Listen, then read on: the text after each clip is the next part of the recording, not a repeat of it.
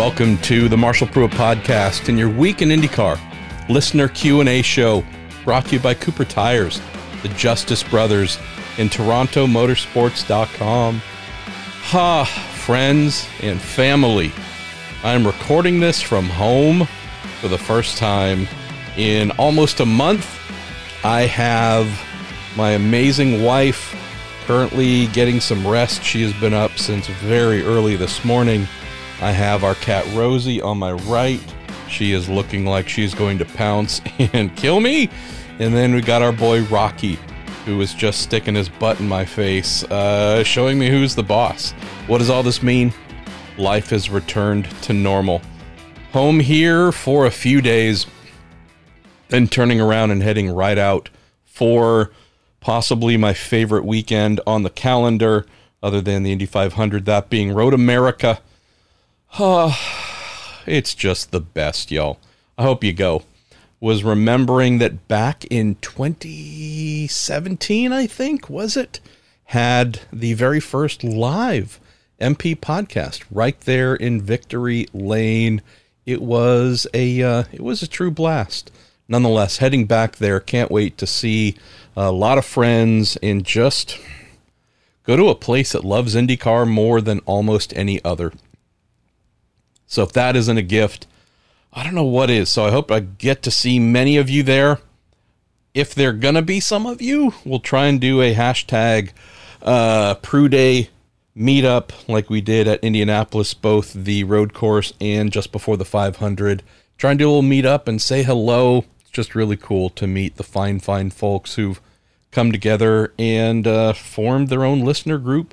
A uh, bunch of really great men and women who do cool, benevolent things, raise money for charity, and then just on a daily basis talk a lot of nonsense and have a lot of fun together. So if you want to join that group, it's wide open.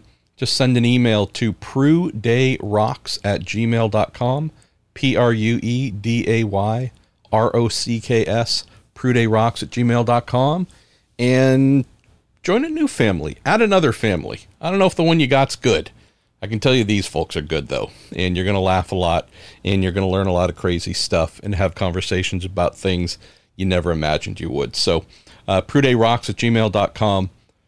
Need to say a big I'm sorry. I was thinking about this over the weekend. It's been a pretty crazy year so far. Covering IndyCar solo for the first time, it has taken all of my free time and more. Also taking over what was Miller's mailbag, what has become Racer's mailbag, starting in, I think, the beginning of November. Um, just been a case where extracurricular time, which is where this podcast has fit into since I started recording episodes back in January of 2016, ahead of pushing it live in May of 2016 it's always fit into a place of overtime, extracurricular, etc. And as I have found myself with little to no free and extra time, I just haven't been posting many podcasts. I've still got, I don't know, 50 to 70 gigabytes of unpublished content sitting in my podcast folder. And I just realized that, you know what? Uh, haven't been happy with this. And even though it's been an easy excuse to say I've been overwhelmed and far too busy, eh, I don't really like that excuse. So, starting this week, I'm going to make a much stronger push to get back into form, get back into the game. And if I'm not publishing at least two to three episodes per week, then I will be failing. So, let this be the first, and there will be more to come. I have not done any guest shows for a while, guest Q&A IndyCar shows, and we're going to fix that this week as well. So starting on Wednesday, friend of the show, Beth Paretta, owner of Paretta Autosport, she is indeed going to be our guest. Then I'll put out the call for questions here shortly. And not going to do a Twitter Spaces racing family thing with Beth. Just want to do a regular, you send in the questions We'll do about a half hour with her and just enjoy her in podcast form. So, just going to try and keep that up. and ramp up the old episodes like I used to. Uh, last quick note here before we get rolling. Sad. This is the final episode with questions put together by the supremely kind and loving and giving and faithful man known as Jim Kaiser. Jim has taken a new job. That job is going to soak up his free time, and so he is passing the uh, good old Q and A assembly baton to a listener, friend of the show, was there for one of the very first live podcast shows too. I think Mid Ohio, uh, maybe 2017. Jerry Robert Sudduth. So we have our pal Jim, who has coached up Jerry, and so next week will be Jerry's very first time taking over the uh, the good old show Q and A here. And just want to say a massive thanks to Jim. Uh, I know that it has indeed taken a decent amount of time. Just his style as well, looking through all the questions, deciding what's the best fit for the week, uh, the best flow for those questions too. He has definitely taken what Tim Falkowitz started, added his own creative stylings, and now I can't wait to see what our friend Jerry is going to do.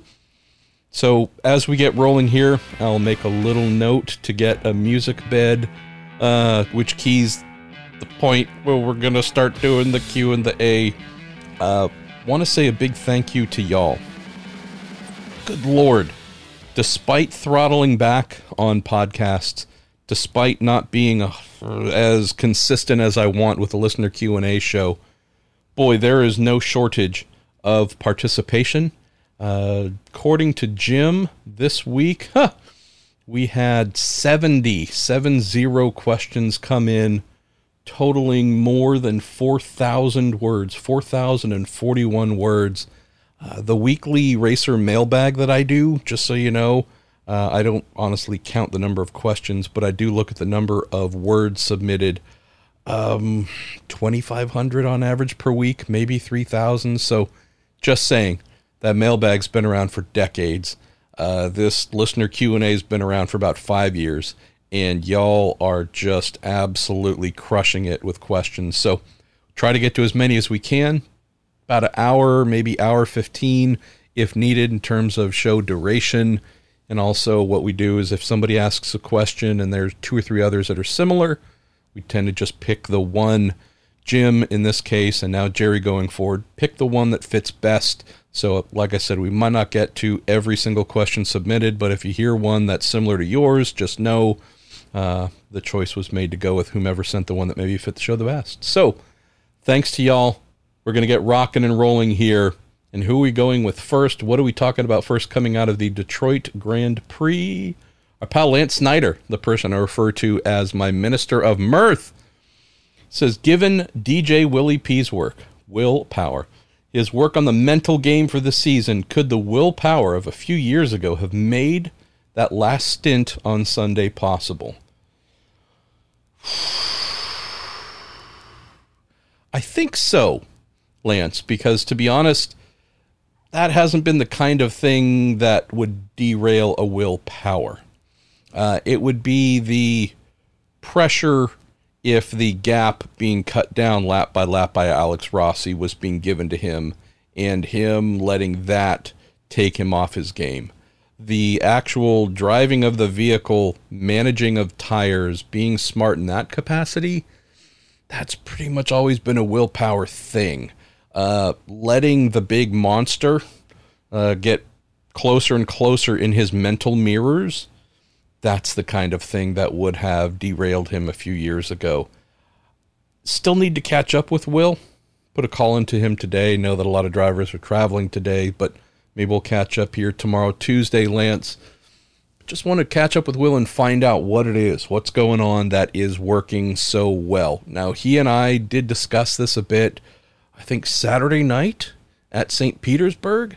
Uh, he and his wife Liz and their son Bo were coming back from dinner, and we ended up catching up for, I don't know, 10 or 15 minutes uh, that night. I think Friday night, Saturday night, whatever it was. Must have been Saturday night And just talking about this new vibe coming from Will that I've seen before, but it's been eight years or so since I've seen that guy. And so, got a feel for what's going on here, Lance, but I want to come back with something a little deeper for you. Probably put that into a story. Who knows? Maybe it'll be a podcast if it's good enough. But as I've mentioned on the show however many times before, Will and I used to do this pre-season dance month before the first race, whatever it was. What's different? How are you coming into this year different than the last? What's the mental approach? What's the tweak? And he would always have something. And it would be a, a highly intentional thing. Hey, this thing fell apart last year, so I'm going to respond by doing A or B or C. And you had a couple more years, and he'd say, you know what? I tried B, and that worked for me a couple years ago, but man, uh, I'm a different driver now, so that wouldn't work. So I need to go in a different direction. And it was this constant search for the magical thing that was going to work over the span of the full season. Inevitably, it would either work and work for a period and then not, or it wouldn't work at all from the outset, and he'd have to find something different and some way or the other he'd get a couple wins, go on some runs, but things would fluctuate and he would not get to the promised land of earning a championship. Finally did in 2014. Awesome, obviously. But since then, not so much. So just want to find out what it is that Will is doing differently or what he has tapped into, all just based on the conversations we've had for 10, 12, however many years now now on this exact topic, Lance. And uh, yeah, maybe that'll be an interesting thing to read or listen to.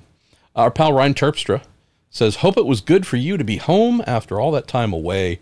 Says, Now that we're past Indy, I think it's uh, traditional to give more focus on the title. Says, I'll take Will Power and give you the field. Fair bet? Wow, look at that. Doubling down. It's going to be interesting here, Ryan, is Josef Newgarden. Man, that guy is just a white hot intensity ball of everything. Could I see him, if not responding with another pole this weekend, going on and winning the race? Absolutely. Uh, I would be very surprised if Josef Newgarden is not the winner of this race. That's just how the guy works if you caught the interviews with him after the race at Detroit, have you ever seen a more seething fourth place finisher? The guy was damn near grinding his teeth. He was so mad, having gone from first to fourth. Nobody's fault. It's the way the strategy played out. Again, all the things you might have seen or heard. But that guy finished fourth and looked like he finished last. I realize that intensity isn't necessarily a tangible product that he can then use to put it on pole and win and say, aha, this was all fueled by Detroit not going exactly the way that I wanted. But that's kind of what he does. Uh, again, I, I don't know the mechanism behind it, but I do know that we have seen this Chevrolet engine. It's a really strong thing and I have a feeling it's going to be strong yet again at Road America. And you take Josef, who he just has something special to uncork when he needs to. It's not like he decides to keep it corked uh, at other times. Just saying that he's always good, he's always amazing, but there are just these moments where you can see in him something's a little different coming out of Detroit, it feels like we might have one of those moments. So, uh, what is Will Power going to do? Is he going to be smart and earn another podium if a win isn't possible? Or is he going to try and chase down a Newgarden or Rossi or Herta or O'Ward, etc., etc.? Yeah, uh, I got to admit, the guy is looking like he is really locked in and in a good place. I would also add Pato O'Ward and Alex Palou to that. I don't know outside of the Indy 500 if we have seen the Ganassi team look truly, truly sharp. uh, enough to win on a rotor street course, this weekend's going to tell us a lot in terms of how the rest of the championship is going to play out. So Andretti was looking really good at Detroit, but really good with one driver who went on a, a fun and crazy strategy call, that being Rossi, ended up second. As a whole, though, other than Alex, the rest of the team looked pretty pedestrian for what we would expect from Andretti. So just mention these things, Ryan, because yeah, I think Power's onto something good, but I don't know. I need to see a little bit of adversity thrown his way. I need to see something go totally wrong and then see if he stays locked into that place. Pato doesn't seem to be phased by much of anything. Alex Palou, I'm somewhat convinced, is dead. He's an actual zombie. Uh, there appears to be nothing that can really take him off his game. Power, history has shown he can be taken off his game many times in many ways. What we haven't witnessed so far for me to say Will Power, title favorite, I'm in agreement with you, is that big dramatic poop in the bed type thing. Whether he spins and throws it away, he gets knocked out of place uh, on track, he has an electrical problem, a gearbox problem, does he lose it? Does he snap? And in the moment, we might all go, yeah, okay, I'd respond the same way. But what does that do with the next race? Is he out of this groove or not? If things go well and he doesn't have to have any of these issues, maybe we don't need to find out. We won't find out, and maybe he'll cruise to a title. But I still want to see if that does come his way something bad, something negative. Does that kick him out of this great groove he's been on? Uh, Jeremy Lorton there was some question about the start of the race and how spread out the field was of the green flag. Does it make a big difference to those mid pack or at the back of the field? You think the start of the race should have been scrubbed in the field, asked to tighten up? Uh, also says all the best to you and yours. Thank you, Jeremy. Yeah, it was not better than bad, to quote Ren and Stimpy. Uh, yeah, it wasn't excellent by any means. Was I surprised that they, although the green was thrown, that they didn't say, "Hey, wait a minute, no, actually, you all line up again and try it over"? I was a little bit surprised there. Uh, did it make huge differences? Not really. Knowing how everything played out from a strategy standpoint, those who dove off of their two stoppers right away, seemingly lap five and six and whatever else, um, I don't think it really hurt too much. Uh, we saw what for those who did line up, we saw Takuma Sato get passed right away uh, by Pagenaud, I believe, Elio uh, as well. So, of those who did start the race the way it was intended to, yeah, there was a little bit of jockeying, and that part was good. As for the rest behind them, yeah, uh, you kind of made that your own. Uh, you made that problem yourselves, and so if that did adversely affect anybody guess I don't feel too bad about it. No one else's fault but their own. Uh, Andrew Miller says the lone yellow marshal does a non-waved yellow have a meaning in IndyCar? Uh, says I went looking at marshaling websites. Uh, I think he's talking about that yellow and the exit of turn two on lap one that was taken away. The one leading off of Jeremy's question, where I think some of us thought maybe that was the first yellow that was going to be waved. Uh, we were going to see yellows around the rest of the track as they packed up the field, but indeed that wasn't the case. Uh, he mentioned a stationary yellow isn't supposed to be an option at all, uh, but those websites seem to be FIA focused. He says, uh, just a guy who misheard something on the race control channel, I presume. I don't know. Uh, I think it was, as you mentioned, just a phantom yellow here. Um, didn't seem to affect the outcome of the race, the start of the race too much. Um, yeah, just a not great first lap. just simple as that, just from a race administration standpoint. Uh, the drivers in the s- second half of the field didn't line themselves up. I don't know if IndyCar was in their ears yelling at them to do so, but I can tell you that Leigh Diffey, uh, sitting in a booth with only the view, really the view of the track, primarily from TV monitors, was able to spot at the halfway point of the final pace lap hey, uh, boy, this is going to be an issue unless everybody accelerates. So if Leigh is seeing it, uh, I got to believe that those in race control would see it, and I would have to hope they were on the horn telling, hey, pack up. Um, if they didn't, that's yet another shame. But yeah, wasn't a, a great opening lap, but thankfully really did not seem to have any major effect on how the race played out. Robbie Bergren, good to uh, good to see you here, pal. Says Marshall, still sending prayers for you and your wife, and and and pet the cats for me. All right, Rose. I know if you just heard her go meow, but yeah, she's now looking back like fool. I appreciate the petting, but uh, you almost like might lose a finger. Yeah, she's a nut. Um, Robbie says, gonna miss Belle Isle immensely. Same here, Robbie. First time I was there, I think 1996. Absolutely loved it. Uh, and not just the Belle Isle part, but Detroit.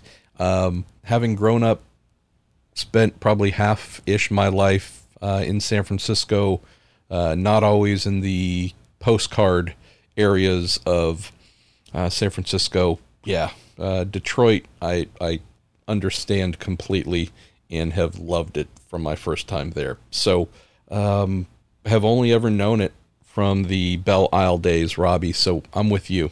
Uh, I am genuinely going to miss that. So he says, uh, well, even the early races, when they ran a Picnic Drive and it was hard to pass, the track always brought entertainment at Belle Isle. I really hope the new layout can continue to bring the fun. I'm a little concerned that that might not be uh, might not be the case. I'll tell you too, the amount of drivers at Detroit, I'm sorry, at Indy, right before we'd even finished the Indy 500, the amount of drivers just talking about what's coming up next, et cetera, et cetera. The amount of IndyCar drivers who said, I really do not want to stop going to Belle Isle. Nothing against the new layout, but just knowing how much the drivers truly enjoy how punishing Belle Isle is and how it tears up their hands and how it just swallows cars and corners and suspensions and all the damage it does. Even knowing all that, Robbie, just the amount of high caliber drivers who are like, yeah, this is not not going to make me happy. Uh, I I really appreciated that. Um, why don't we go to uh, stay on one or two more here on Belle Isle? Then there's a question about Simon Pagenaud. Uh, Hitaroki 2 says Marshall, even though the TV ratings uh, have been mixed, it looks like the physical attendance, maybe outside of Texas, uh, has been very good this year. Do you know what kind of attendance numbers we saw at Detroit? Uh, I do not. So I'm recording this a little over 24 hours after the race is over, and uh, I didn't think to ask. Uh, I don't know if they would provide. I can tell you that just the overhead shots, grandstands looked pretty good. Not great, but pretty good. Um, I think this is the big thing they're hoping to improve with this move to downtown. I mean, I know it's one of the big things they're looking to improve, but just saying in terms of goals, why would you do this? Why would you move from a track all the drivers love uh, to a place that circuit wise looks pretty boring? Uh, but why would you do that? I think attendance is something that while Belle Isle, it's been a while since it was a raging success. I think this is the big hope. Uh, they've even said they think about half the track is going to be openly viewable for free from folks just walking by or on, you know, whatever vantage point. But I do think that's the big goal here to really make this more of a festival type environment something more of a, a true street party type thing like we would see at Long Beach or now Nashville. That's been the one negative or weird thing about Belle Isle. Not the most fan friendly place in terms of it being open, uh, connected, communal. Right? Hey, we're gonna go watch over here. We're gonna sit on the back straight. There's like there's a grandstand. Middle of the back straight it's not a big grandstand, but middle of the back straight. No real passing goes on there. And you, other than that, you just stare across onto water. And that's pretty. But like really, it's the most. There's nothing going on. Why would you sit here? Type place, and yet you know they sell tickets for it, and people would sit there, and that's great. But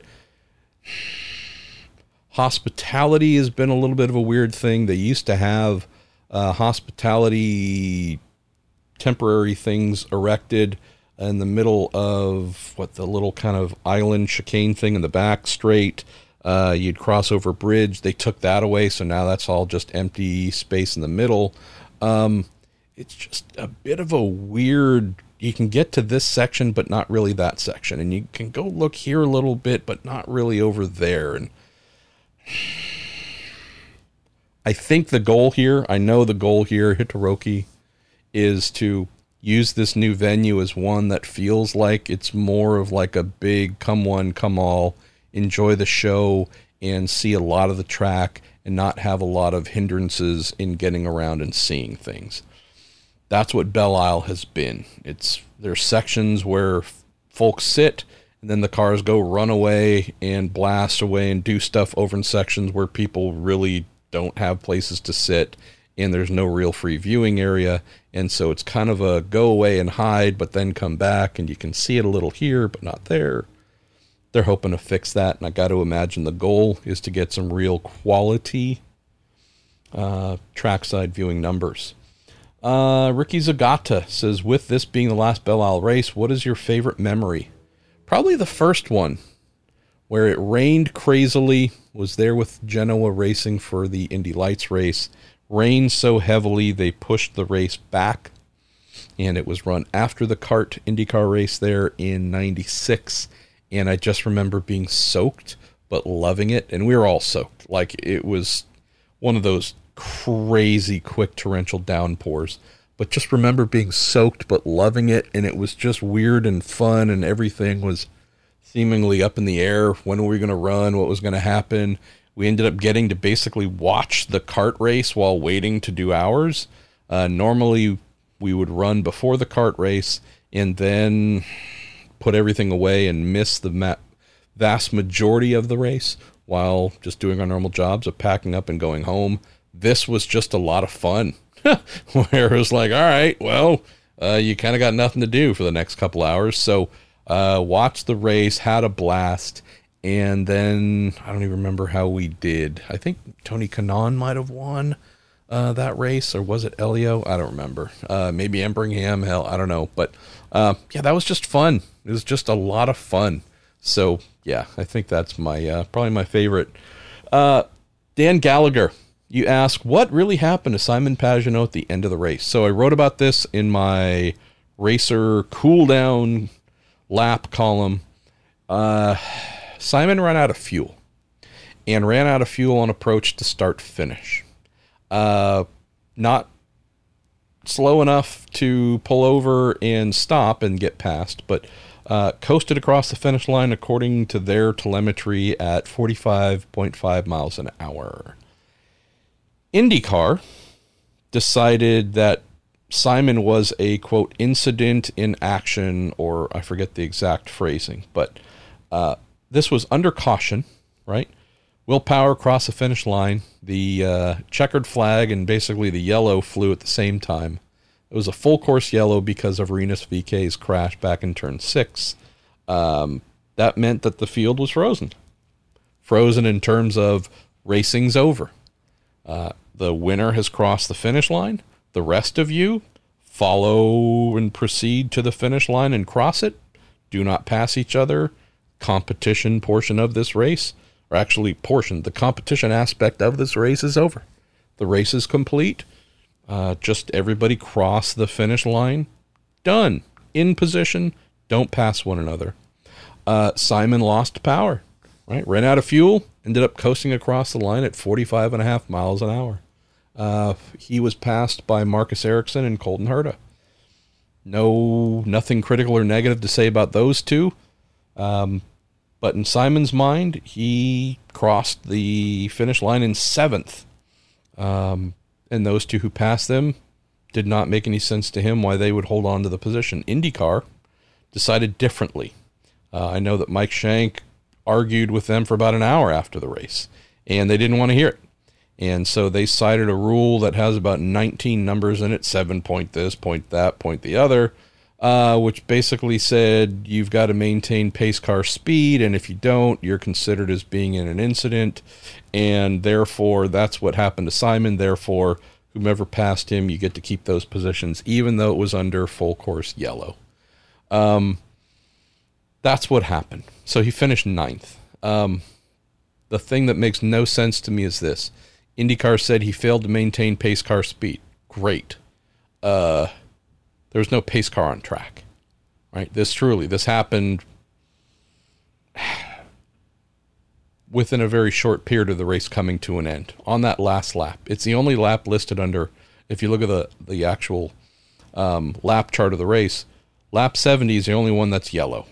And halfway through lap 70, uh, Rinus VeeKay crashed. So in a lap that takes, what, 80 seconds or whatever it is, um, not a lot of time to dispatch a pace car, nor do I think you really would. But just trying to get to the point here that the thing IndyCar said was you did not maintain pace car speed, therefore it's up to us. We reserve the right to judge who finishes where, can't be appealed, can't be overruled, can't be questioned, you name it. Um, I just think it's total BS.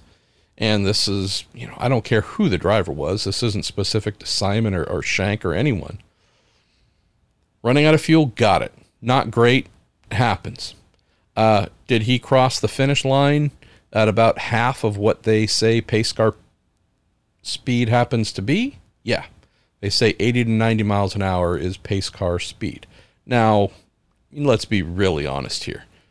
Does a pace car navigate every aspect of the Detroit track at 80 to 90 miles an hour? Absolutely not. It would be in the wall as well. But I can understand that on the straights might get up to 80 to 90 miles an hour. I understand all that. But if a full course yellow's been thrown on the final lap, a winner has been declared, checkered flag has been waved, and you're truly just waiting for the rest of the cars to go under that checkered flag, cross that timing stripe at start finish, game over, and someone is able to cross that stripe I understand it's not at the 80 to 90 you say they should, but at 45 and a half. Is that a reason to demote someone, anyone, to positions? I, I think it is looking to penalize compared to looking to protect, right? I watch a lot of other sports and I appreciate the officials the officiating crews that do their work with the mindset of please don't give us a reason to penalize you. Okay? We aren't looking to penalize you. Please don't do anything egregious that would lead us to do so. Would you say crossing the finish line at 45 and a half miles an hour is an egregious penalty? An incident in progress? I wouldn't. At no point in time would I. And yet they did. And that just, it strikes me as wrong. It strikes me as looking to penalize someone. Uh, we're talking about the difference between seventh and ninth place. Not a big thing. Uh, didn't massively affect Simon's position in the championship. Uh, again, all I get. This is not a big deal in the overall picture of everything, but it does just give an indicator. And I put this at the end of my little note. uh, in the cooldown lap thing on Racer. When you hear drivers complain about race control and not listening and not caring, etc., etc., it's these kinds of things that actually feed that belief, that create that disconnect. Had Pagenaud run out of fuel and he's limping along at two miles an hour, coasting a uh, hundred feet away from start finish do I expect the whole field to slow down and, and go two miles an hour behind him? I don't. That's not reasonable. If he'd pulled over short of the start finish out of fuel, do I expect all the cars to park? Of course not. 45 and a half miles an hour, y'all, that's not slow. I realize that's not 80 to 90 like they would want it to be if a pace car was on track. 45 and a half miles an hour, though, is not slow. That's not too far away from pit lane speed, uh, limit speed. But again, uh, they felt big problem. Give up the positions. You're now P9. Um, it just seems petty it, it, it seems to lack understanding and context. And again, it's these things. And there are a lot of other things that you hear from teams and drivers after races and go, can you believe they made this decision? Like they're really clearly just out to penalize whenever they get a chance. I'm not saying that's a fact. I'm just saying that is the belief that gets spoken to me quite a bit. And when I am read in on things like this and have the series explain exactly how they got to this determination on Sunday. In this case, I got to fully agree. Just petty. Um, these are the things that really piss people off where you go, I don't know what you think you're achieving here, but there's nothing positive. I can tell you that. Nothing positive. And of all the ways that a driver could have been penalized, like I said, he's limping along at three miles an hour, five miles an hour, dead stick, no one's going to argue anything. Pagenaud, or if it had been anyone else who was out of fuel, was not going to argue. Yep, man. I mean, I, I was dreaming. I, I was, you know, trying to jump forward like you would in a go kart to try and get an extra half mile an hour to keep rolling. This wasn't the case. There was still a, what I would say, a high rate of speed going, not according to IndyCar. Uh, why don't we go to Vincent 1701? He says, Do you think Alexander Rossi's announcement put him in a better headspace? Or did his engineer and team find something? Uh, Alexander has known he's going to Arrow McLaren SP for quite some time. That is by no means anything new, Vincent. So it shouldn't have changed anything for him. Um, he had a very fast car. We saw that throughout the weekend. Um, they made that aforementioned strategery change and knowing that a three stop strategy compared to a two meant he would have to push like crazy every single lap. Uh, I think we just saw him freed up to go nuts and do Alexander Rossi type things. So maybe he'll say the announcement. Who knows? Maybe to him, the formal announcement was something that unlocked something inside of him, but I sure hope that wouldn't be the case because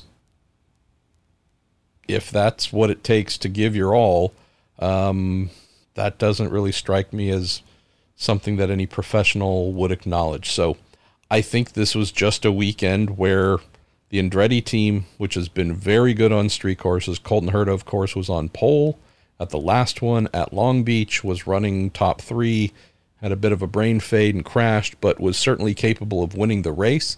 I think this is just an extension of the Andretti team uh, having a pretty good, pretty darn good street course setup. I know that not all of Alexander's teammates were able to thrive in the race. Some were on two stops.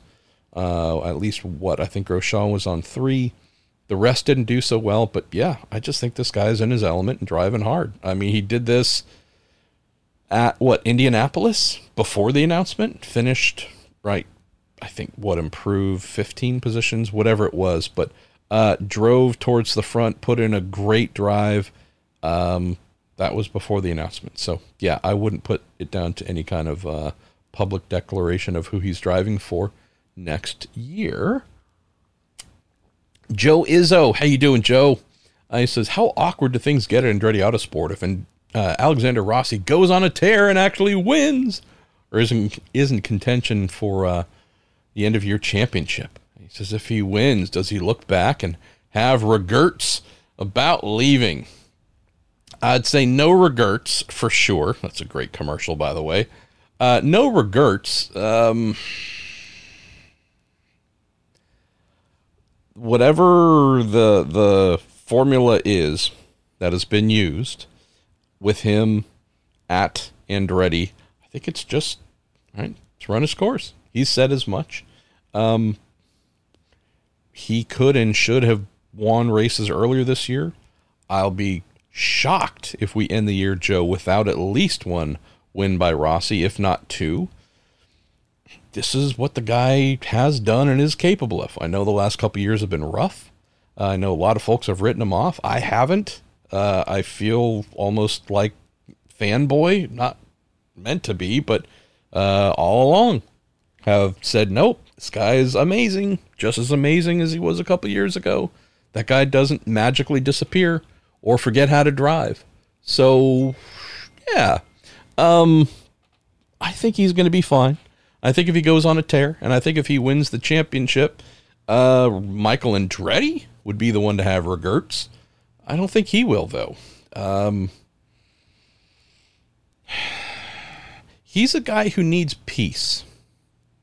He's a guy who needs just lack of drama, lack of dark clouds. He can generate his own dark clouds very easily. And so when you have external circumstances, bad luck, whatever, strategy mistakes, mechanical problems, driving errors, whatever, uh, when those things start to compound, I think that's where he gets into a bad headspace.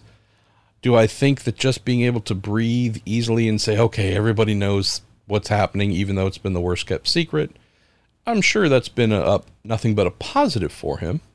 But whenever the car has been good enough for him to go to the front, uh, whenever he's been in the right place to make that happen, that's exactly what he's done. So if he's able to deliver like he did for Michael for a number of years, if he can do that again here, I think it'd be great for him. Uh, imagine Arrow McLaren SP signing a guy who's an Indy 500 winner and getting a guy who's an Indy 500 winner and an IndyCar champion. That looks like a heck of a uh, heck of a deal. Granted, I also understand, at least according to what many drivers have told me, uh, he will become one of, if not equal, basically top highest paid driver in the series. And so good on him, good on his manager, his father, Peter, uh, assuming all that's correct. Um, hey, uh, he'd only be uh, rewarding uh, his his upcoming employers at Arrow McLaren SP for making the right choice and signing him, and also signing him to a very lucrative contract. Uh, why do we go to Dan Gallagher again? Says taking the trip to Road America this weekend. What are you most looking forward to about this event? Okay, so total homer time. Everything. Like there's no negative other than having to leave. So the people, the people, the people. Like truly, the I just love the people of Road America, and I realize that not everybody at Road America is from Wisconsin, but it's just hearty, beautiful people who love motor racing, love IndyCar racing, and have giant extra helpings and doses of fandom and love for the sport. We go to a lot of places where folks love IndyCar, and that's great.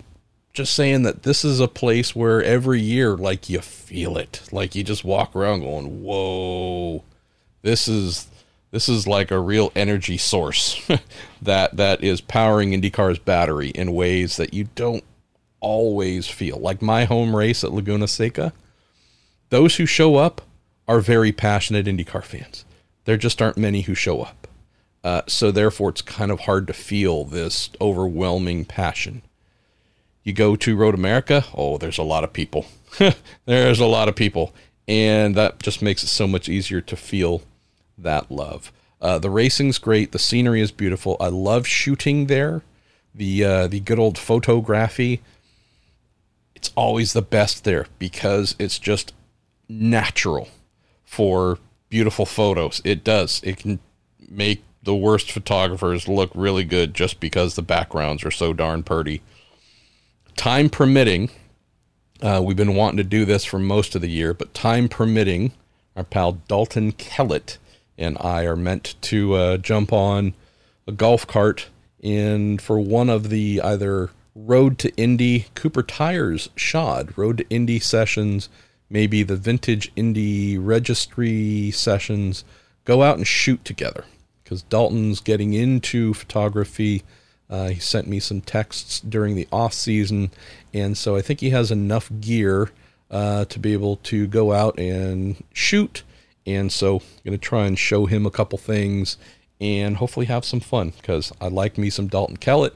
I have since I met the kid uh, when he was in the road to Indy. And so that I think would just be fun. Because again, this kind of comes back to Dan of like, there's nothing about this place that sucks. the racing's great. The people are amazing. The food's amazing. The views are amazing. Like the whole thing just rocks.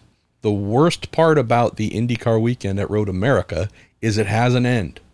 And I say this without naming the other tracks, but brother, I'm telling you, I don't want to say it's half, but there's a decent number of events that I go to and maybe some others go to where you go, hey, this is cool, been here many times. I won't be the least bit upset when it's over. Right? Again, I'll enjoy all of it. It's great, but eh, it's not really tugging at the good old heartstrings. Road America is one of those places where you're like, no, no, no, no, make this a five day event, make it six, please. So uh, there you go. Uh, Mitsuki Matsura, how you doing? Says Marshall Son, what do you expect for the first race for Paretta Autosport in Simona with Ed Carpenter Racing this weekend? I says, I hope you have a nice time there. Thank you. Thank you, Mitsuki. I'm going to have very, very tempered expectations. Simona, as I wrote today in a story with Beth, Simona has not driven an IndyCar on a road course since 2015. Oh boy. Uh, I mean, for context, uh, Barack Obama was our president. So, like a couple presidents ago was the last time she was on a road course uh, in an Indy car, and it certainly didn't have an aero screen. It had manufacturer bodywork and 18 trillion pounds of downforce.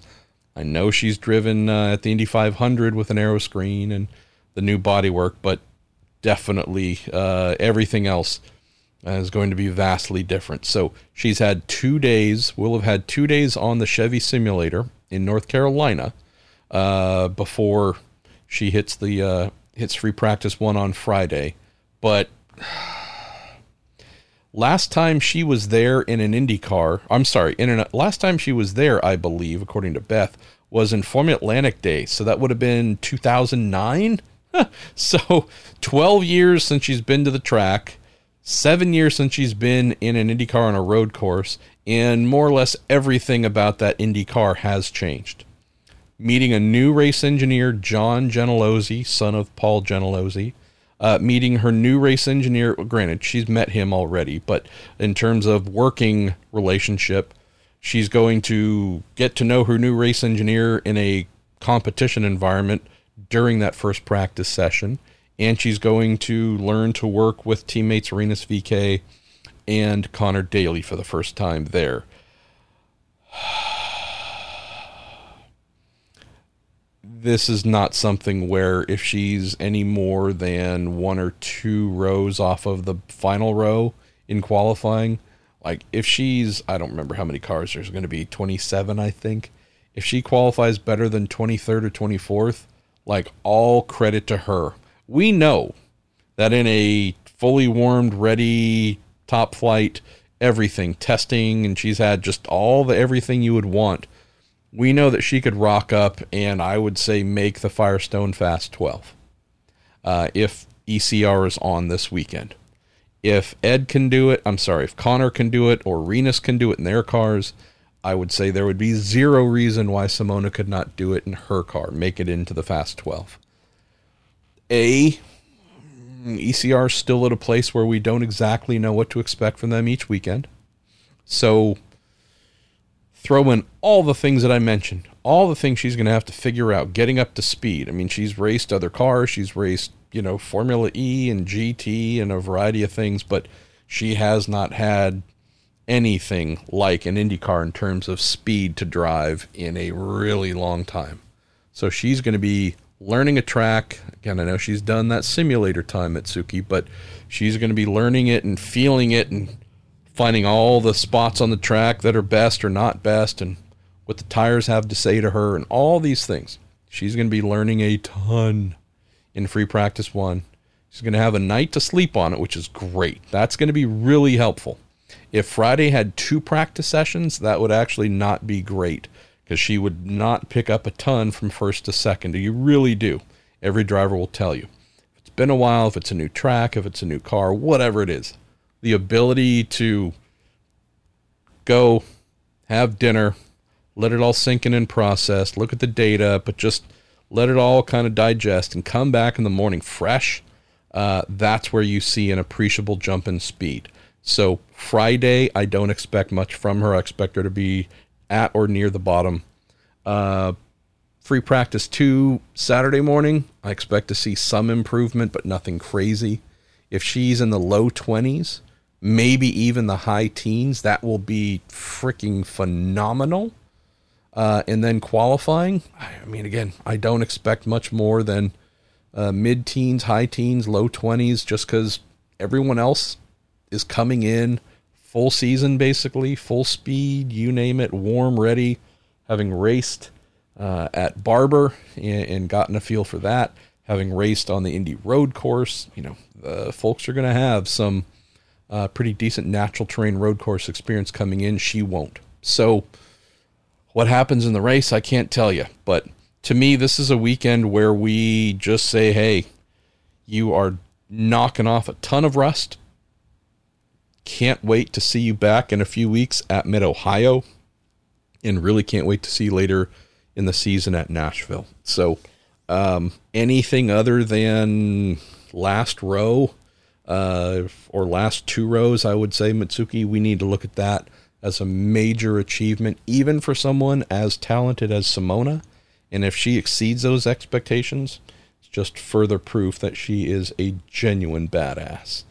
Uh, let's see. I'm just going to take a look here and see how many more questiones we got before uh, the farewell point here from Jim. Uh, let's see. We got a couple questions here. Andrew Brumfield. Andrew says, Marshall, I always notice it seems to be an act of Congress to get an IndyCar into reverse. Says, uh, for instance, this past weekend, Scotty McLaughlin reached somewhere over his left knee while also messing with the steering wheel over and over. Can you explain the process? Uh,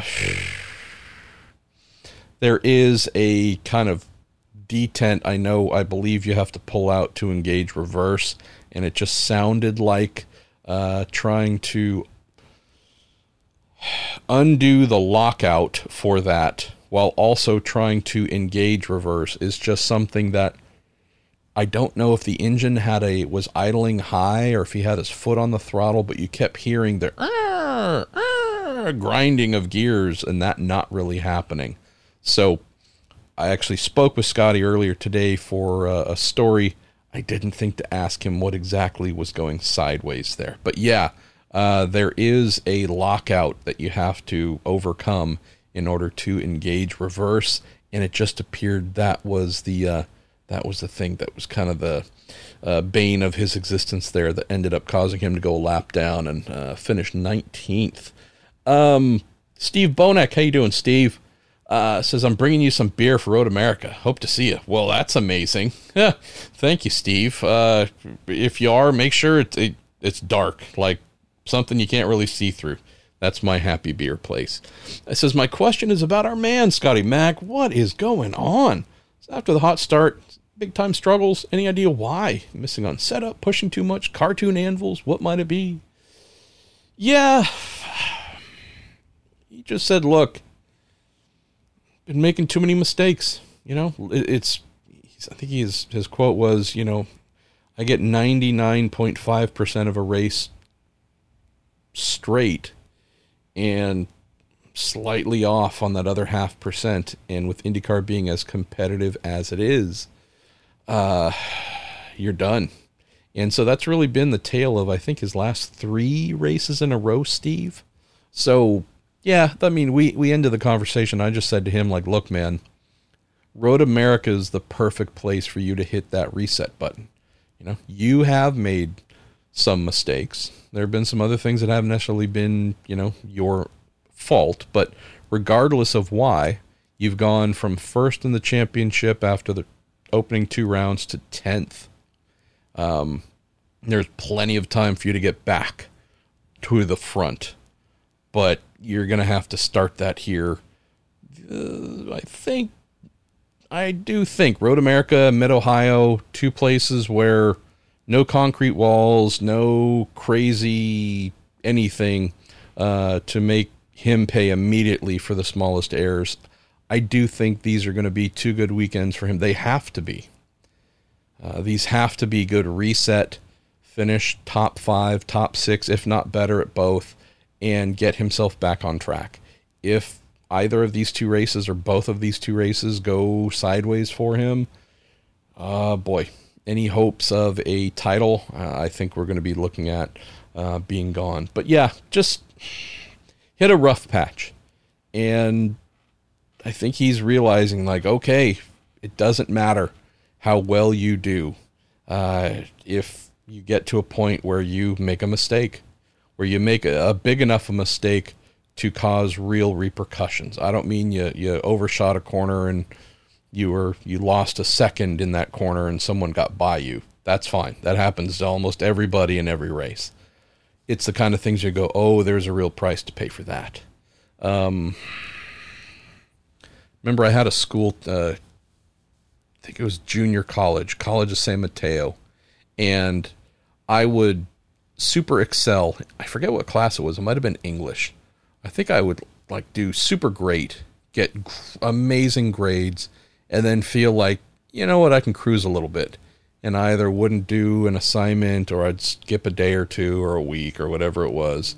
Um, and I just remember the teacher stopping me before walking into class and basically saying, Yeah, you're actually no longer a part of this class. And I'm like, What? He said, Yeah, well, I warned you. He says, I told you. Like, you have this this reward system in your head that just exists nowhere else. Like it truly exists just for you in your mind, where you think you can, again, like just kick ass. And then that gets you some sort of kind of cruise mode. And his point was like, well, yeah, so first of all, you're no longer in my class. Sorry, but uh, you've done that to yourself.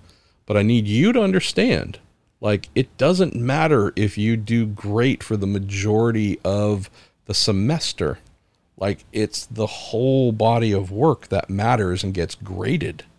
So stop coming up with your own grading system because this isn't going to work in any other class because it certainly isn't working in mine because you're not in my class anymore.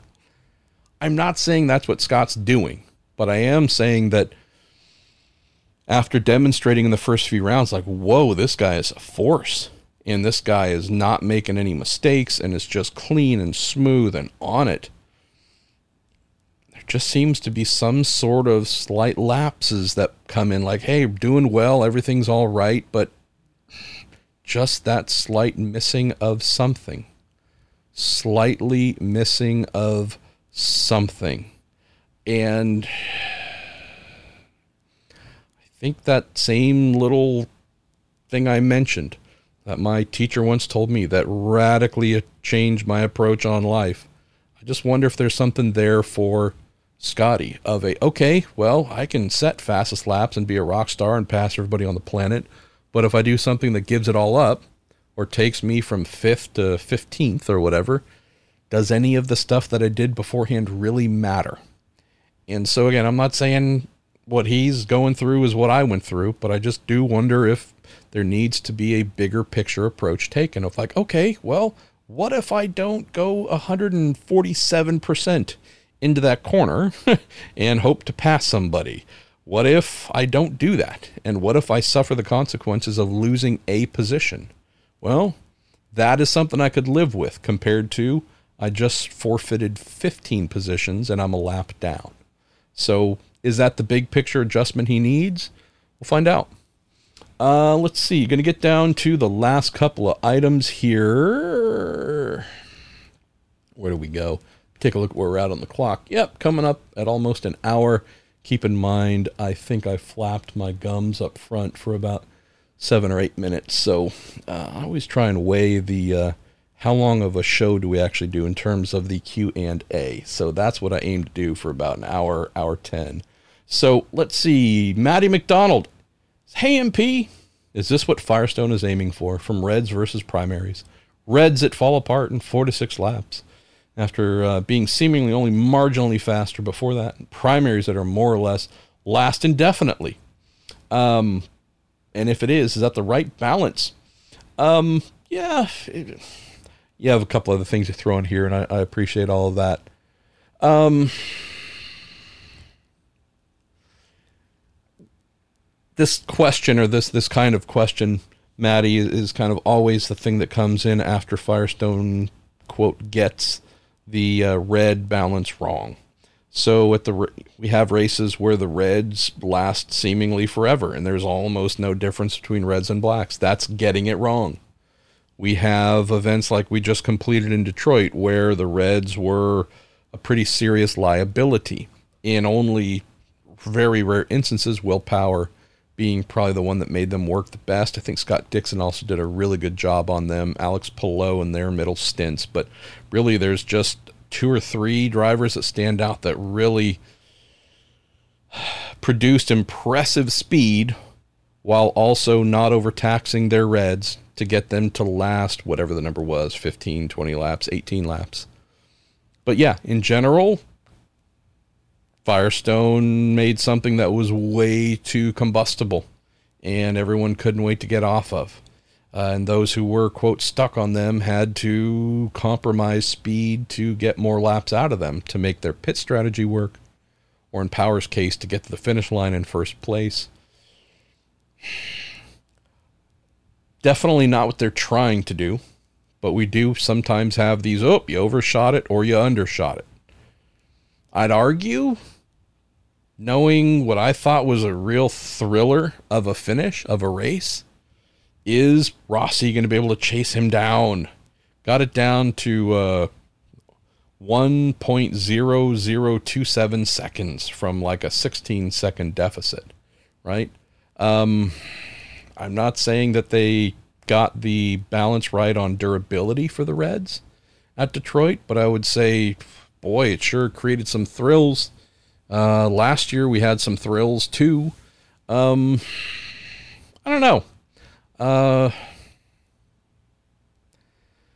kind of like balance of performance if you're a sports car fan. Like, very rarely do they get it 100% right. It's usually way too far in one direction in some instances or for some vehicles. Um, always something to complain about. I don't know. Was the racing good? That's maybe the thing I'll come back to. Was the racing good? I thought it was. So uh, maybe that to me diminishes the uh, at, the amount that I want to bark about it at least. But I understand why uh, some others would. Um, Auto no better says, Is it time to end the required use for the primary and alternate tires? It made sense to introduce strategy when the grid wasn't that competitive. Uh, now that half the field can win on raw pace, the rule seems counterproductive. Uh, took Newgarden, Palou, and Dixon out of contention. Um, hmm, okay. Uh, the rule wasn't introduced because there were lesser competitive teams, and this would maybe give them a chance. Uh, it was truly meant to just introduce some additional strategery options. So I guess that's one little clarification. Um, Palou had a terrible qualifying and finished fourth. I think was it fifth, whatever it was. Um, Dixon had a wasn't terrible, but it wasn't great qualifying. Finished third. Um, Newgarden on the pole finished fourth. I don't know. I mean, without this tire rule without the strategy options. Um, I think Palou finishes 18th or wherever he started, way the heck back. Dixon finishes way out. Um, I mean, to, I don't know. I, am not fully grasping some of the got to change it, should stop it, do something different. Like I, I don't. I'm not sure I grasp all that because at least for the race that I watched, there was a guy in Will Power who started 16th and won. Um, and he w- tried a very risky tire strategy. Um, anyways, um, yeah, I thought this event, thanks to the tire rules, also admittedly thanks to the Reds being way less the hot ticket uh, than they should have been, um, even though Firestone quote got it wrong on the Reds, I thought this all this stuff, the different types of tires, the rules forcing you to use them, the option to go to different race strategies and folks diving off the reds early and others not and some trying the reds in the middle, uh, power at least saving it for the last. Like I thought that created all the excitement and drama. So again, maybe I don't. Uh, clearly, I don't see it. But like, take all these things away. I think we have one of the most boring Detroit Grand Prix ever. So I'm really thankful that Firestone had reds that were certainly not great for durability, and I'm super thankful there is a rule that requires uh, the running of both because otherwise uh, that would have been a really sad farewell to uh, to Belle Isle. Uh, we're gonna start winding down here. Our pal Ryan Terpstra again says, "I hope it's good to be home after a long time away." It is. Uh, like being able to feel my wife's skin, like to hold her hand, to rest my hand on her uh, arm, um, to hold her and hug her and like I think we we agreed this is the longest I have ever been away from home. Ever. Uh it I've been to Le Mans where it was like two and a half weeks maybe. Um I've been other places where it's been two ish, two and a half weeks. Never has it been three and a half. um six days shy. Six days shy of thirty days gone. 24 days. Crazy. Like truly crazy. So, yes, uh, my wife is everything to me, as you many of you may know. So, yes, thank you, Ryan, uh, for giving me that little interlude here. Let me take a sip of my coffee. You say now that silly season is a raging inferno. Is it fair to say the uh, unfilled Arrow McLaren SP number six car in the Meyer Shank Racing 06 car are the two hottest seats in town. Hmm. How deep do we go here? this is this is one where I probably cannot uh, go deep into uh, deep into things at all. So let's talk about the vacant. Well, I, I sorry, I apologize. Um, Arrow McLaren SP has said Alexander Rossi will be driving their third car. Now, does that mean it is the six? Is that the number he'll be in? Uh, will he be placed in the seven if Felix Rosenqvist isn't retained for that? Again, I don't know. But let's assume they're talking about the six. I did ask what car number he'd be in. They said that's TBD. If they have since told other people that they know it'll be the six, I apologize. But let's start there. So the big rumor coming out of Indy was hey, uh, Alex Palou, McLaren. Things are happening. Um, that was spread on Twitter by a reporter. Um, had heard that thing, Palou, McLaren, you name it. Um, I didn't tweet about it. I didn't write about it. Um, just saying this is something someone else put out. Fair enough. A lot of folks put out a lot of things. Some of them catch, get gain traction. Some don't. Um, I knew that this was not going anywhere. Uh, as I understand it, our dear friend Mr. Palou, a member of the Prude by the way, legitimately. uh, Alex is a, a, member of the Prude card carrying member. Um, Believe he's under contract at Chip Ganassi Racing through 2024. That's what I understand. Not stating that as fact, just saying that that's what I I understand. I am unaware of there being any mechanism for him to not be at Chip Ganassi Racing through 2024. So, is there something in a contract that could get him out? And what I, I don't know. Believe it or not, haven't seen the contract. But as I understand it, even if Roger Penske wanted him or Toto Wolff wanted him. Guy's under contract for a little while longer at Chip Ganassi Racing. after this season, two more years. That's what I believe to be factually accurate. So, do I also understand that there was some form of outreach and inquiry and interest expressed by McLaren? Yes. I believe that to be a fact. Is there super happiness between Arrow McLaren SP and Chip Ganassi Racing? No, there's not. Uh, I've written about this. I have mentioned on the podcast. None of this should come as a surprise unless you're a newish fan to IndyCar. Um, while trying to amplify Arrow McLaren SP after McLaren got involved, uh, they went after Scott Dixon, trying to sign Scott Dixon. Uh, that was unsuccessful. That did not make the Chip Ganassi racing team very happy. Um, his main teammate at the time, Felix Rosenqvist, was the next option. They did get him. Uh, so went after Ganassi's lead driver, didn't go anywhere. Talks happened, but didn't go anywhere. Uh, then went after Ganassi's number two driver, did get him. Uh, the Ganassi team, as I understand it, really didn't want him to go. Uh, they weren't looking to move on. Um, but window opened for signing, and I think a mistake was made possibly by Ganassi not understanding that you know Felix maybe wasn't 100% happy and someone came knocking and said, "Hey, we'd love for you to be our driver." And he took it. And there you go. So tried with the top driver didn't happen. Tried with the number 2 driver did happen. Maybe see a trend here.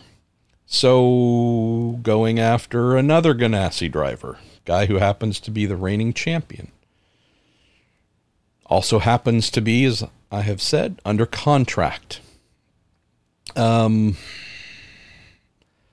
I wasn't at Detroit, but I know that I have seen some quotes, uh, and some folks have told me some quotes they have read from Alex saying, "Boy, everything's great, everything's good at Ganassi, not looking to leave, everything's happy, etc., etc." Um, I think some of that might have been a putting some water on a fire that could have gotten big, but was stopped from being big. So do I think there was some outreach from McLaren and some interest expressed possibly from Alex? I would have to think there was. I know that there was outreach. I know that there was interest expressed.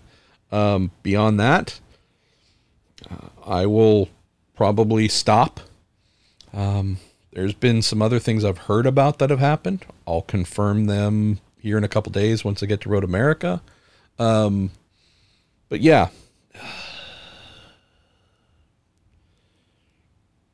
Have heard the main thing about this and where there might have been some interest coming back was this dangling of Formula One testing, maybe getting a super license. Um, that seems to be dangled in front of a lot of people. Um, if you're a driver in IndyCar who harbors any kind of dream of being an F1, there's only one team in IndyCar that has an F1 team. Granted, it's kind of the other way around. It's an F1 team that has an IndyCar team.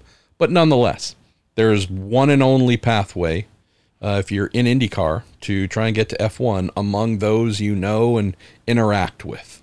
And that's on the McLaren side. So, as I have heard, and I've heard this from a few people, um, both this side of the pond and the other side of the pond, the interest that was expressed, I think, had an IndyCar angle to it. Come drive for us, but again, no real option to do, to do that right now. But I think the real interest might have been a desire to do some testing in F1, and who knows, maybe even if everything goes perfectly, have an opportunity to drive in Formula One. So, is that a slight shift on some of the rumors that were going around? Maybe right? Kind of all comes back to the same place, but still, as I have heard it and heard it from some well understanding folks this side of the pond and the other, um, the real hook, the, the, the hook that was being baited, yes, there was an, obviously an IndyCar angle come drive for us in IndyCar. But really, the one that caused whatever amount of nibbling or biting on that hook, uh, all centered around Formula One and that carrot being dangled in front of yet another driver, just as it has been with Colton Herta, just as it's been with Pato O'Ward. So, IndyCar drivers dream of F1.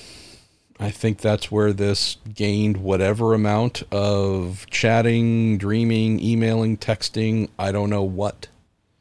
But yeah, uh, it would appear some real clarifications uh, of who was or wasn't available and whether a driver who wanted to go do that was or wasn't available to do that. Sound like those things were made crystal clear in and around Detroit uh, because the quotes coming out of Detroit spoke to everything's good, super happy here, the end.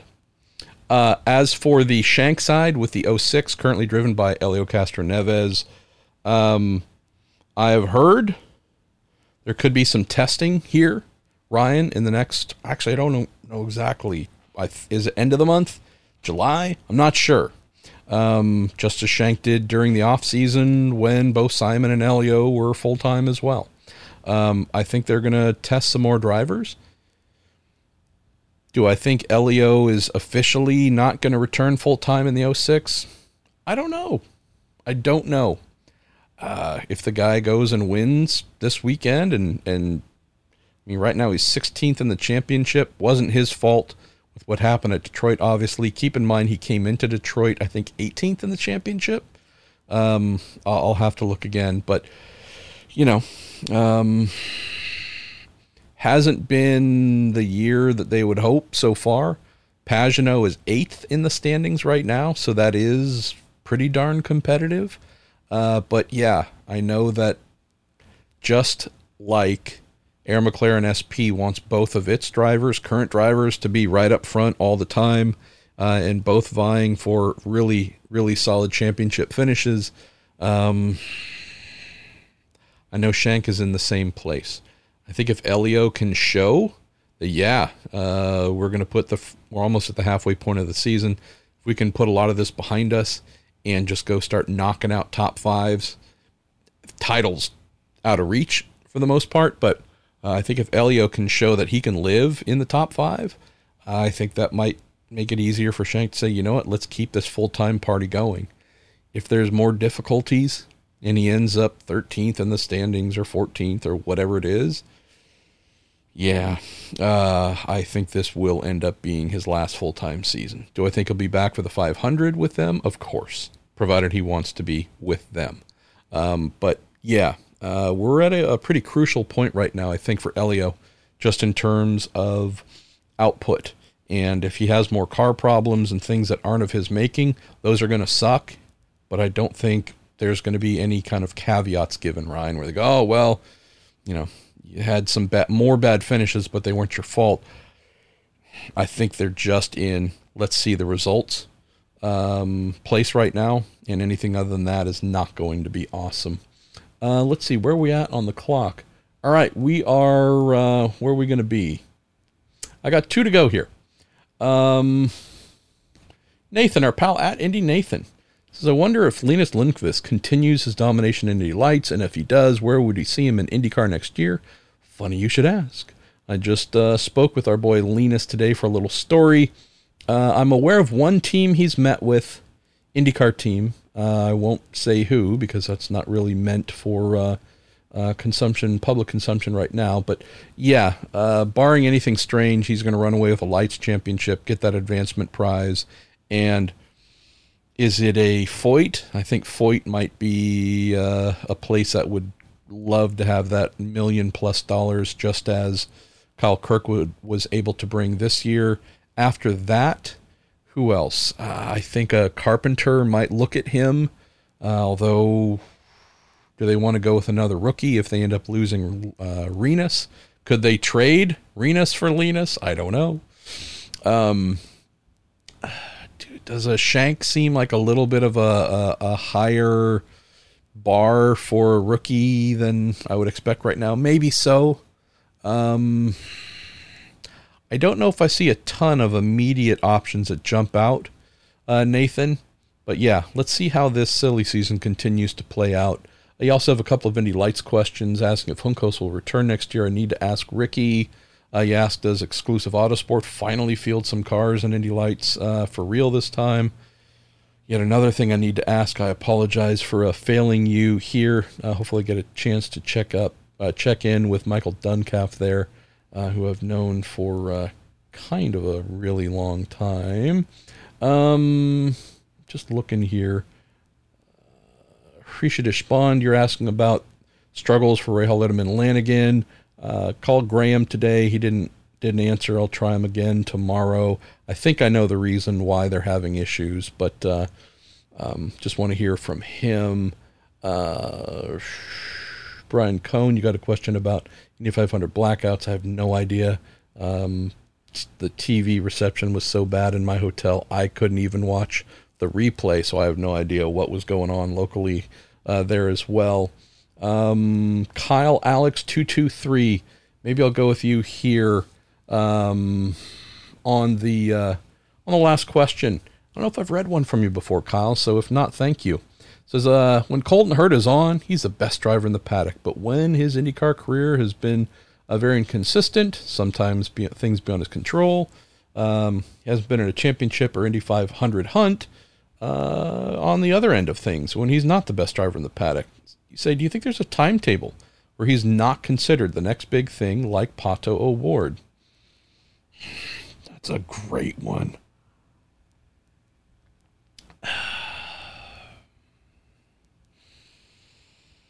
I guess I would look at this and say, what has Andretti Autosport's biggest liability been over the last two years, three years, four years, whatever the number is?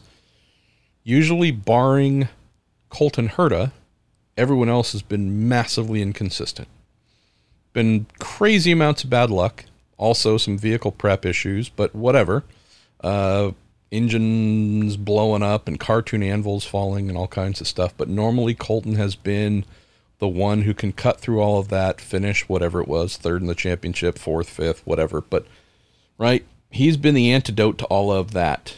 This year has indeed been a little strange where there have been a few too many races. Well, I mean, we haven't had a lot of races yet, but there have been a few too many where he just really wasn't there. You know, not, and I mean that in the sense of what we expect from him, right? The guy is always, he should always be on the podium. That's how good he is in terms of driving talent. Last weekend, didn't see much of him. Indy 500, we know the problems there, but those are self made. He acknowledged the pushing way too hard on carb day uh, when the car was oversteering, and that was an issue. And he still chose to keep his foot in it and had a problem and crashed, and things went downhill from there. Totally self induced. Um, the flip side to this is Pato. Seemingly the guy that's been a little more high wire, high emotion, just right, a little all over the place. And yet the guy was vying for a championship pretty much all of last season, led the championship at two different points. I know that his last race, things went sideways, of course, got speared, uh, had a, a Roman Reigns spear thrown on him by Ed Jones at the hairpin, screwed his race, screwed his championship potential. Again, I don't think he was going to win it anyways. But just could that guy have been second in the standings? Yes, absolutely. If not for uh, Ed's dive bomb. Um, and where is he at this year? Sitting third again, right? Just there. Want to race already, obviously, so that part's great. But just this guy is just finding a way, even when things are not super excellent and winning is not really a feasible uh, probability or possibility for him, right? Uh, the guy has just been pretty darn good. I know it was a little bit of a rough open to the season for him. Finally got his head straight at Long Beach. You know, the IMS road course was not super friendly for him, but if if we go after those first two rounds, where he admitted his head was off, head wasn't in the game, The guy has finished, what, fifth at Long Beach, won at Barber, had those problems I mentioned at uh, Indy Road Course. A lot of people did, so I don't really single him out for that. Um, second at the Indy 500, and then fifth last weekend. Did not look like he had race winning speed at all last weekend, and yet didn't make any mistakes, didn't burn his tires off, didn't do anything silly to set himself back. Started fifth, finished fifth, and those are the kinds of attributes you use to win championships. He's sitting third in the standings right now. Could easily leave Road America with the lead in hand or being up to second. So so I just mention these things because I then, you know, you look at Colton's year and there are some real similarities to Pato's, right? Um, would say that, hey, things started off well with fourth at St. Pete. Um, Texas wasn't great, crashed, uh, unforced error at Long Beach, so poor finish there. Decent at Barber, but not fantastic. Won at the Indy Road Course, which was amazing. We know things didn't go well at Indianapolis, uh, finished terribly there, and then had a decent but not remarkable run to eighth this past weekend. Uh, the Indy 500 is what really, really hurt, but also that really bad finish at Long Beach, too. And he's 11th in the standings and needs some magical performances to uh, get back in the title hunt. So, do I think there's a chance that, yeah, uh, he could be regarded as no longer the golden child if he doesn't kind of get things back on track? I do. Uh, he finished third in 2020 in the standings, fifth last year. 11th right now isn't terrible, but this is the first time that I've seen this real kind of I don't know what I'm going to get from you type thing from Colton. Um, it's weird to see this coming in what is his what fourth full season. Um, he's halfway through his fourth full season, and has shown us amazing consistency uh, in his first couple of years. It's just a little weird to see this kind of hair trigger, not sure what's going to happen thing going on. He has said there's nothing there. There's no mental tripwires that have set him back, etc., etc. So, I mean, I'll, I'll be- obviously believe him until I see otherwise. But we are in a weird place where could he go take pole and win this weekend and run away from everybody and destroy the field? Absolutely. Could he be 11th or 12th or 9th and kind of unremarkable? Yeah. Um, I can't say that about Pato. I can't say that about Arrow McLaren SP. I think they're going to be top five, top six, contender to win, but I expect them to be there, thereabouts every weekend because they've given us a reason to believe that. So that's driver and team. So I can't isolate Colton from his team because obviously he doesn't prepare his own car and set it up and do his own pit stops and etc. etc. But there is a question mark. Uh, this past weekend, Alexander Rossi was the best of all of them. And surprisingly, Romain Grosjean was kind of nowhere before that. Uh, go back to the last race at Indy, and Alex was the best there was within the team. The race before that, it was Colton. The race before that, again, it's, it's usually been Colton, but Romain's been in there as well as the best one of the team. It's been kind of a revolving door of who's best from weekend to weekend, that's the main thing here. That's what I'm going to close on.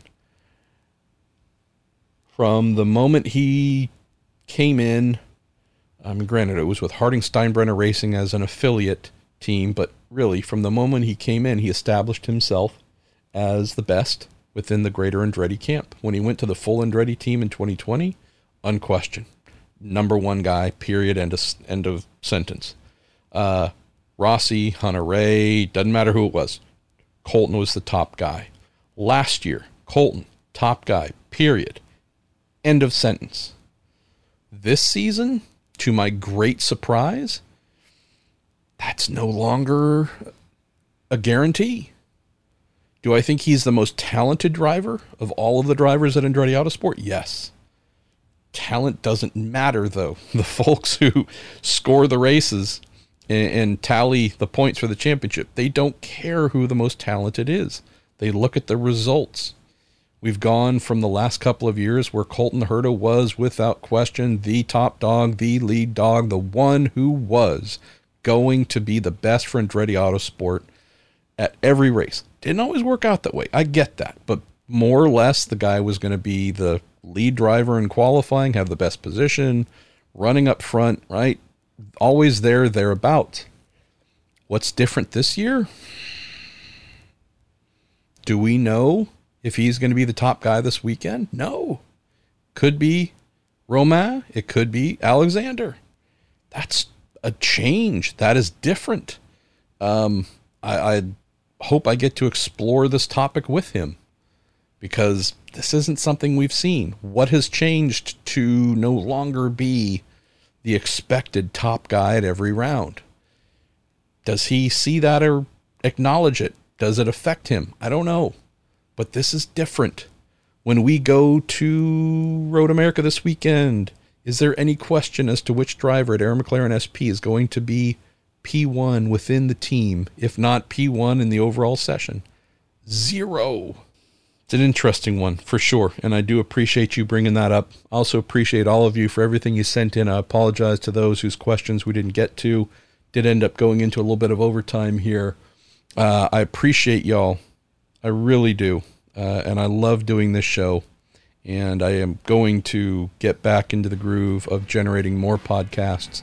I've been doing this for too long uh, to not do that. And uh, I apologize for letting my foot off the throttle. I think this is going to be episode like 1276, maybe 77, whatever the number is. Uh, it's a lot. And yeah, um, we're going to get back in the groove and uh, be in that place where we need to be of just leading folks with uh, a lot of good podcast content. So thanks to all of you.